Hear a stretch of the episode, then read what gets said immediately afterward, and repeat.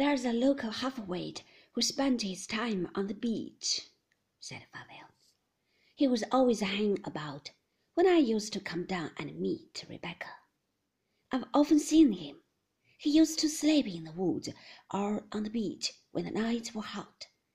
The fellow's cracked. He would never have come forward on his own, but I could make him talk if he did see anything that night. And there's a bloody big chance he did. This? What's he talking about? said Colonel Julian. He must mean Ben, said Frank, with another glance at Maxim. He's the son of one of our tenants. But the man's not responsible for what he says or does. He's been an idiot since birth. What the hell does that matter?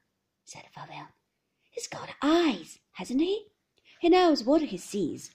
He's only got to answer yes or no. You are getting windy now, aren't you? Not so mighty confident. Can we get hold of this fellow and question him? asked Colonel Julian. Of course, said Maxim. Tell Robert to come down to his mother's cottage, Frank, and bring him back.